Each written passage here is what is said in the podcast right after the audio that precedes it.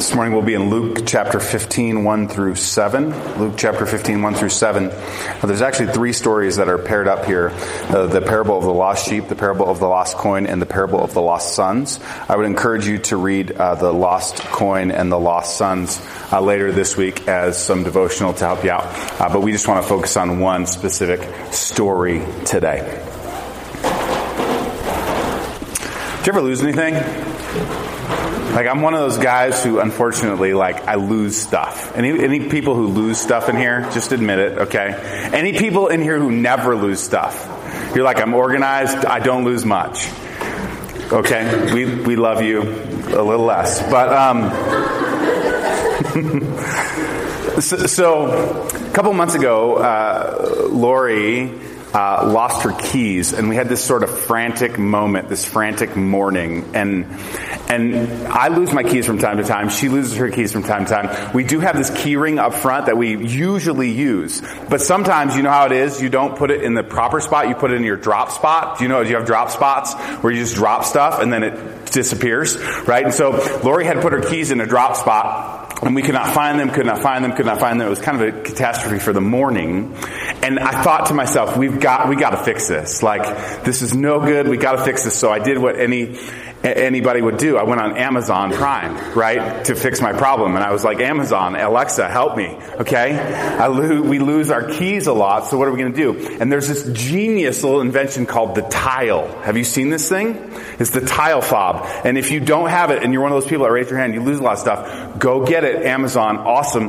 There's these little teeny tiles and you can put them on your keys or you can, they have thin ones that you can put in your wallet, right? And you can attach them to things. And then with your phone, you can pull out your phone, pull up the app, and just hit the find it button, and it goes, it just starts playing this song, and you're like, there are my keys, right? And then if you lose your phone, you can find the keys and push a little button on the keys, and it makes your phone go, this would save marriages, right? Okay? This is a genius invention. If you lose both your keys and your phone, well then you're in trouble. But uh, the tile fob has been amazing for us because we tend to we tend to lose some things from time to time. Um, I want you to think about a time you lost something. Maybe it was your wallet. Have you ever lost your wallet? You're like, whoa, I, where am I, what am I going to do? Find my wallet. Maybe you've lost your keys, your purse. Maybe you left your purse at a restaurant and you were like, did I leave it at the restaurant or did I leave it at the store? And you were kind of frantically searching because everything you owned was in that purse, right? Um, maybe you lost your phone and you were like, I cannot exist without my phone. Maybe you lost a really big check that you needed to cash or deposit and you're like, man, I, where did I put that check? Maybe you uh, were going to another country and you couldn't find your passport or um, I do this all the time. Maybe you do this. When I get my ticket, I don't know what it is, but my mind just like, I throw it out the window. I get through security and then I'm like, where did I put my ticket? Where did I put my ticket? Did I put it in that book or did I put it in my man purse or like, where did it go? Where did it go? And I check over and over and over and over again, frantically searching for my ticket just to make sure I'm going to get to where I want to go. Uh, maybe it's been a bigger deal for you. Um, parents in the room, you don't don't raise your hand for this, okay? Um, but maybe you've been in Target or Costco on a Saturday, and your three-year-old decides, "I'm going to go play hide and seek today." in Target, and suddenly you look around and your child is not there, and there's this moment of sheer terror. Where is my child? I've lost my child. So whatever it is today, um, that helps set up the story for today for us. All of us at some point or another have lost something. And the story's big idea this morning is your first point in your outline. And it says this. It, it is that Jesus came to seek and save the lost. Jesus came to seek and to save the lost. And we tap into the feeling that Jesus himself has when we lose something of incredible value. We get a tiny insight into the heart of Jesus when we obsessively search to find something that is lost. And so this beautiful little story, Luke chapter 15, 1 through 7. Now the tax collectors and sinners. I love that they just like lump them into two categories. The tax collectors, which must have been really bad because they got a separate category from the sinners, okay? the tax collectors and the sinners were all gathered together around to hear Jesus. So they're hanging out with Jesus. But the Pharisees and the teachers of the law muttered, this man welcomes sinners and eats with them. And Jesus then turns and tells them this parable. Suppose one of you has a hundred sheep and loses one of them. Doesn't he leave the 99 in the open country and go after the lost sheep until he finds it? And when he finds it, he joyfully puts it on his shoulders and goes home. Then he calls his friends and neighbors together and says, rejoice with me. I have found my lost sheep. I tell you that in the same way, there will be more rejoicing in heaven over one sinner who repents than over 99 righteous persons who do not need to repent. So Jesus has this little interaction, this setup for this story. He's teaching, he's gaining a crowd, and some of this crowd are sinners and tax collectors, and some of them are religious figures in the community. And the religious uh, figures in the community are watching Jesus and seeing what he's doing, and one of them says to the other one, Hey, did you see Jesus at Milkie's on Saturday?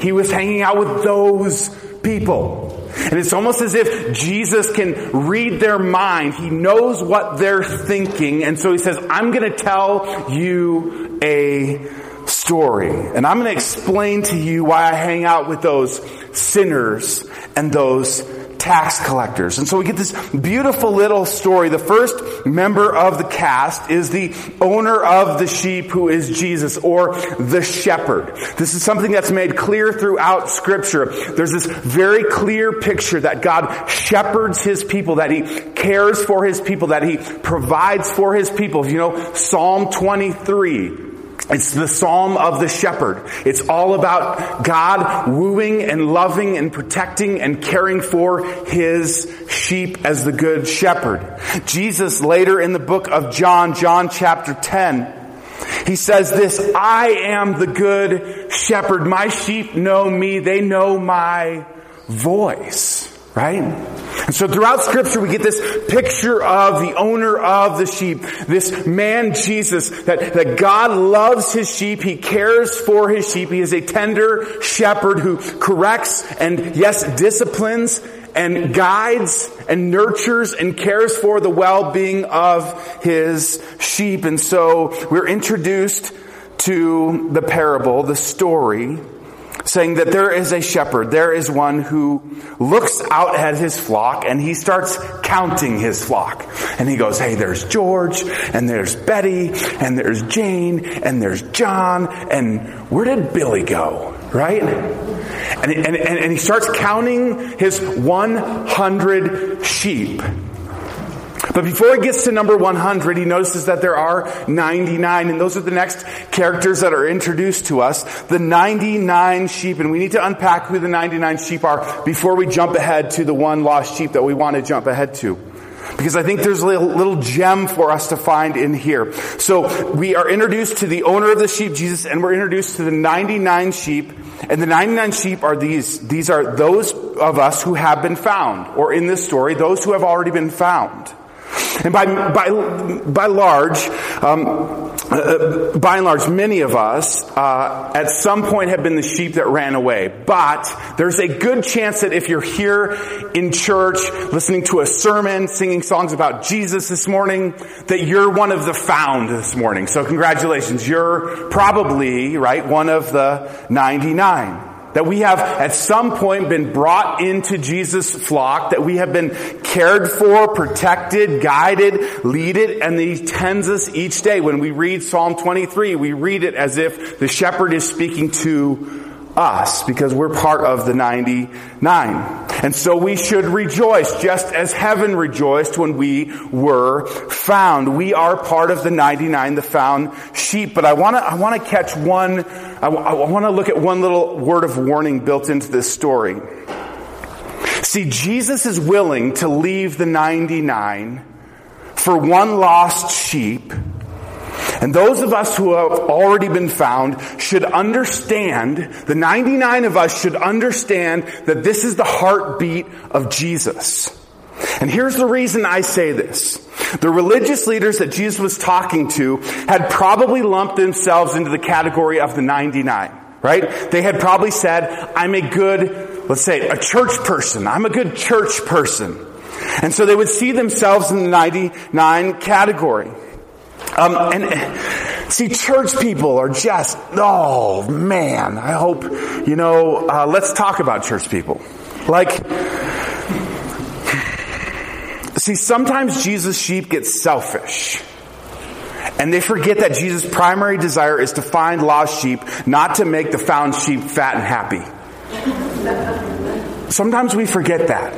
Sometimes church people forget that. Sometimes found sheep begin to, to think that Jesus shouldn't care about those sinners, those lost people, and that instead he should focus on them and their needs. And I see this happening all over Western Christianity right now. Um, and I think it's an epidemic. I'm going to be honest with you. Um, I think we have churches filled. I'll say this way. We have dying churches filled with church people who like other church people, that think church is for church people, who act like church people, talk like church people, use church people words and tend to be exclusive. I sat with a pastor's group in Bozeman and, and it was kind of sad. It was kind of hard to be with them because we talked about uh, not the, the, the growth of their churches and the growth of their denomination, but we talked about the decline of their denomination. And one of the pastors in there was really animate about the fact that, adamant about the fact that churches are dying and he's watching churches die instead of plant new churches and, and bring new life and seeing lost people be found. Instead, churches are dying and, and we started talking about maybe why that happened. And there was this, there was this one moment where one of the pastors said, well, my church is not very welcoming. It's just not very welcoming. And here was what really freaked me out. He didn't say it like it was that bad of an issue. He said it like, uh, we're not, we could work on being more welcoming. He, he was like, well, our theology is great. We have good missions programs. We're, you know, we're doing, we're doing good stuff on Sunday, but we're not very welcoming. But yeah, does that really matter? And I, and I kind of wanted to like yell at him. Like, yes, that matters. Jesus would leave the 99 for the one. And churches are dying left and right because church people think church is about them. They think the kingdom of God is just about them. And, and fortunately, I'm not preaching to the choir here this morning, right? Um, I, I, don't actually think we have a lot of church people here. And thank God for that because I would not survive as your pastor, okay? Um, but this is something that is happening, and this is something that I just want to warn us about because even for those of us who don't consider ourselves church people, there are moments when you're going to go, I didn't like the music today. Too bad. Uh, that sermon just didn't hit me today. Well, maybe it wasn't for you today. Um, you, you know, like, it, uh, it's just, I don't know. I just don't like the people there. They seem kind of hypocritical. Well, yeah, because they are, right?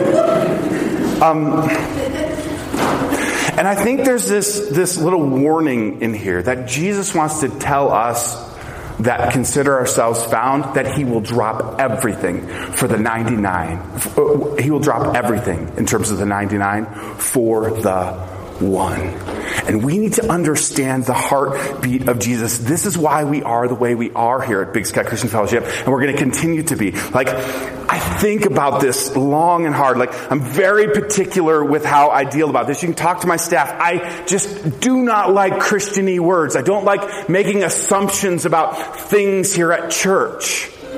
I, I want to assume that people are questioning and don't know and they're all along the spectrum of belief and that we're, we're not um, asking people to behave in a certain way before they can belong to us, but that they can belong to us first and then along the way they're going to learn how to behave. And I just want to remind us that the loving the lost is a messy process. If we're going to actually do as the 99, if we're going to do what Jesus wants us to do, it's going to be really messy. You're going to have to deal with people that you don't like, and we're going to have to probably go to places you don't want to go, and you're going to probably have to do things you don't want to do. And that's okay because it's not about you. It is not about you. um, Jesus will leave the 99 for the one. And the one is this the one sheep is those who are lost. And I want to kind of just put two types of people who are lost out there for us to just kind of think about at the moment. One, in the story, it's the sinners and the tax collectors. These are the obvious ones, right? I, once again, I said, it you must have been really bad to be a tax collector because you didn't get lumped into sinners. You got your own category of like bad, right? The tax collectors worked for the Roman government. They were considered the outcasts of society. They had turned on their people, right? They were using and abusing their people for the Roman government, so they were the most hated of all. Think of the people that you dislike the most in this community, and those are probably tax collectors. And then think of all the other people that kind of annoy you and are just not following what Jesus would have for their life and, and they're living very worldly and, and, and they're just, it's all about them. It's all about what they can get right now here. They don't care about um, things that are eternal. They don't care. They don't want to hear about Jesus from you. These would be lumped into this thing called sinners. And the sinners and the tax collectors are the obvious ones. They're the ones who, who grew up in the church and then decided one day, this whole Jesus thing isn't for me. Um, they're the dirt bags right? They're the dirt bags of our community who are all starting to move in. And like I saw like a van of them come into the conical and I'm like, oh, here they come. Oh, like a puff of smoke coming out the van door. And, you know, like it was the whole deal, right? And I'm like, oh, Jesus, uh, Jesus leaves the 99 for the one. Okay. Oh, there's six of them in that car though, Jesus. Um, and beyond that, we live in a post-Christian culture. Um, I've been really keeping my ear to this, but um, the Barna Study Group they do a lot of uh, data analysis of what's going on in the church world and the culture around us. And what they have said is, uh, we live in now in the Western world a post-Christian culture. You cannot make assumptions about people anymore that they that they go to church or that they pray or that they read their Bible or that they believe um, in any sort of truth, capital T, right? We live in a post-Christian culture, a culture where people are struggling with belief, a, a culture where people have been hurt by the church. A, a, culture where people are far from God. Some who don't think they need God. Some who think they have just kind of, God maybe wound it up and then let it go and then see what happens. Some that say there is no God. And in some ways that's disheartening and in some ways that's amazing because we live in a time where, uh, man, there's not just one lost sheep. There's a lot of lost sheep. And Jesus' heart is on fire for them. And he's willing to leave all 99 of us to go find the sinner or the tax collector. But the second type of lost person in this story is the Pharisee. See, they don't even know it. These are the hard ones. These are the really, really hard ones.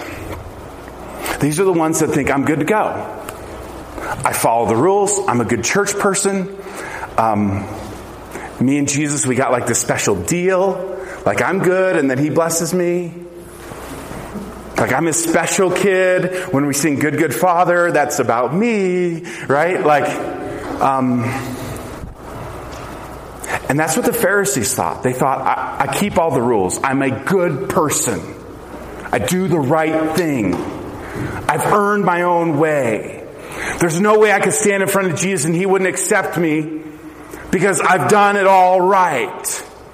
I've earned my own way. And we've covered this over and over and over and over again, which is for all have sinned and fall short of the glory of God. Romans. For all have sinned and fall short of the glory of God and the gift of Jesus. The gift of Jesus is salvation. See, the, everybody's kind of lost in this story. The sinners, the tax collectors, the Pharisees, they're both lost, and Jesus says, I'm going to go find them. I'm going to leave the 99. I'm going to go off into whatever place they are, off into the desolate place, no matter how risky, no matter how dangerous. I'm going to go find them. I'm going to go chase them down. I'm going to go put them on my shoulders. I'm going to carry them home. And then when we get home, we're throwing the best party in town. Heaven itself is going to hear us. And heaven itself is going to sound back to us and tell us how great it is. This is the story of salvation. This is the good news. The, the sheep doesn't even carry himself back to the flock. The sheep just sits there and gets to ride on the shoulders of the good shepherd. See, Jesus has this endless pursuit of us. He's always pursuing us. Um, and, and this is church language, so I'll unpack some of it. Sometimes we talk about when people um, accept Jesus or give their life to Jesus. Maybe you've heard that kind of language, right? They've like said a prayer, they've gotten dunked in water, and they twitched a little bit, and then the pastor let them up, right? Like, um, uh, sorry, that was, an inappropriate joke, but funny. Um, I like the word surrendered. And here's why I like the word surrendered. Right? Like, I wish Travis Earl was here today. He usually sits in the back corner. I feel very secure when he's here. Um, Travis Earl is one of our deputies. Um, and God forbid, uh, someday that Travis would want to pull me over and I would want to run from Travis, right? Um, but you've seen this on like cops, right? Or if you lived in California at any time, like they, they hover the uh, helicopters and follow the chases. And what happens all the time at the end of those? The, the person gets caught. That's that's what happens. Spoiler alert, right? Like you watch it and watch it. I lived in California for a little while, and they would uh, they would break into these stories of chase stories in in the middle of the day, and they would go on for hours and hours and hours following these cars, and we we always knew the ending. The cops were gonna get them, right? And this is the language that I like, this endless pursuit of Jesus. In fact, we were talking about this this morning with the worship team. Uh, um, we were talking about how there are specific people who we feel like God is just pursuing right now in our lives. That He's just chasing them down, and no matter how fast they run, no matter how far they go, they're not going to outrun God. And see, the, the sheep just gets to surrender to the shepherd. The shepherd will go to any length for the sheep. The shepherd doesn't care how big the risk. The shepherd will lay down his life for his sheep. And the sheep will be found. And both of these people, the sinners, the tax collectors, and the Pharisees, they have something in common uh, that happens the second they're found. And this is the key feature of those who are truly found here. It is the word repentance. Verse 7 I tell you that in the same way, there will be more rejoicing in heaven over one sinner who repents than over 99 righteous persons who do not need to repent. So this is key in our post-Christian culture because we're looked upon as uh, judgmental hypocrites. And we are, right? We're just, we're hypocritical. We are. And, and, and we don't have everything together. Um, but here's what we are. We are repentant. We are repentant. And, and, that is hard in a world filled with arrogance and pride to say, I'm sorry, to say I'm wrong, to say it's my fault, to say I messed up and that I need somebody to save me, that I can't save myself. It's hard in a world filled with arrogance and pride. This is the same as last week. You will never be able to forgive if you can't get past yourself. We talked about this last week. You will never be able to forgive if you can't get past yourself. And you will never be able to repent if you cannot get past yourself. If you cannot humbly acknowledge that you don't have it all figured out, that as an old church song says, you are prone to wander, that you need someone to save you, that you are sorry, that you're simply sorry, um, not so that guilt is heaped upon you, but so that you can know the power of being forgiven, set free, washed clean, receive a new life, a new start. And it doesn't matter if it's a religious person or the dirtbag. The key response here is repentance. Someone who needs, and some of us I would say need to repent of, of arrogant religiousness. That deep down we feel like we deserve God's favor. We've got a special side deal with Jesus that nobody knows about, right? That we're his special kid and, and we need to repent of that. The Pharisees in the room, I would, I would probably categorize myself as more of a Pharisee than like the sinner dirtbag kind of, like I do work for the church. So if in this story, I probably fall into the Pharisee category more often. And I need to be repentant every single day for my arrogance, for my pride, thinking that Jesus has a special seat on the bus for Brian. And in the same way, some of us need to repent for our arrogant rebellion. I know better. I'm smarter. I don't need God. In fact, I don't even believe that He exists. The key here is repentance. Not perfection, repentance. Not perfection. Some of us have come to church and think, we think, okay, I go to church now, now I need to get it all together. No, no, no. You just, you're going to be a mess the rest of your life. Welcome to church. Awesome, right? You're going to be a mess the rest of your life but you're going to be re- repentant of it. You're going to you're going to be sorry for it. You're going to recognize that you can't save yourself and that you need saving. So one key lesson, and then we'll finish, is this: um, because we have been carried by Jesus.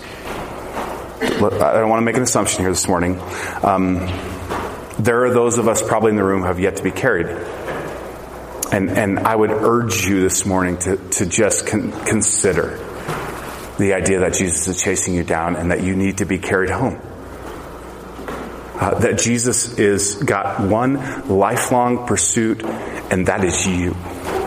And he's not going to give up until he gets you, puts you on his shoulders, and brings you home. And because we have been carried by Jesus, for those of us who have been carried by Jesus, for those of us who heaven itself celebrated the day we were found. Think about that. Heaven itself celebrated the day we were found. Because we have been carried by Jesus, we carry a longing for the lost to be found. Our hearts should join Jesus in the search for the lost, that we would we would anticipate rejoicing when one repentant person comes home, that we'd throw a big party, that we wouldn't be satisfied until every single lost sheep has been found and brought home. And so for those of us who have been carried home by Jesus, I want to ask one specific thing, and then I'll have the worship team lead us in one uh, final song. They can come on up. And that is uh, the one that that one name. Your last point in your outline. That one name. So, um, a couple weeks ago, we did a series on fishers of men, and um, we ended that series by writing down a name. Some of you were here, some of you weren't, but we wrote down a name of an individual or a family, somebody that we just felt like, man, I, I'm not doing this in a judgmental way, but like I feel like they're far from God. I feel like they don't want to have anything to do with God. I feel like God is chasing them down and they maybe don't even see it coming. And I want you to, um, this morning, if you were here that week, rewrite that name. And if you weren't, I want you to think of a name. I want you to think of a name of a family or an individual, so, somebody that lives here in Big Sky, somebody that doesn't live here in Big Sky, somebody that your heart loves and cares for and, and, and wants to see um, new life spring in them. Maybe it's somebody that's going through a really, really difficult time and they're in this really searching moment. Maybe it's somebody who's really hardened to God and uh, maybe it's an enemy. Maybe somebody you really don't like, you really don't want to forgive, you really don't want to love, and Jesus maybe is calling you to love that person. And see, Jesus will leave the 99 for the one, and so um, I want you to think about somebody who has yet to be carried by Jesus.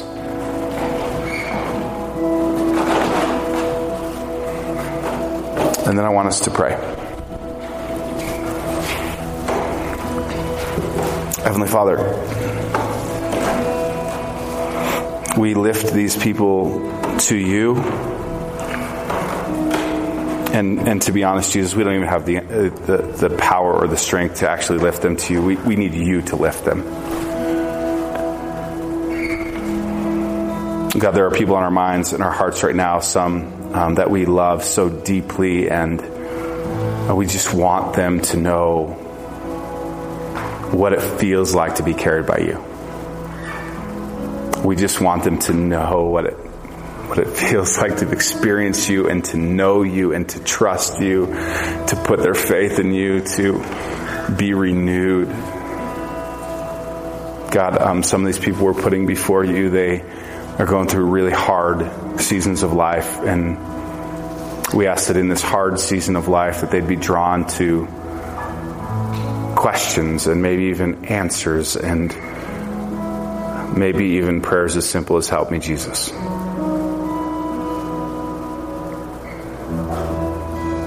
God, we also pray for those who maybe we don't even want to say their name. Maybe we don't even want to write down their name because we feel like they're way too far from God that they cannot be saved. And, and yet, God, would you remind us that your arm is not too short, that your ear is not too deaf to hear?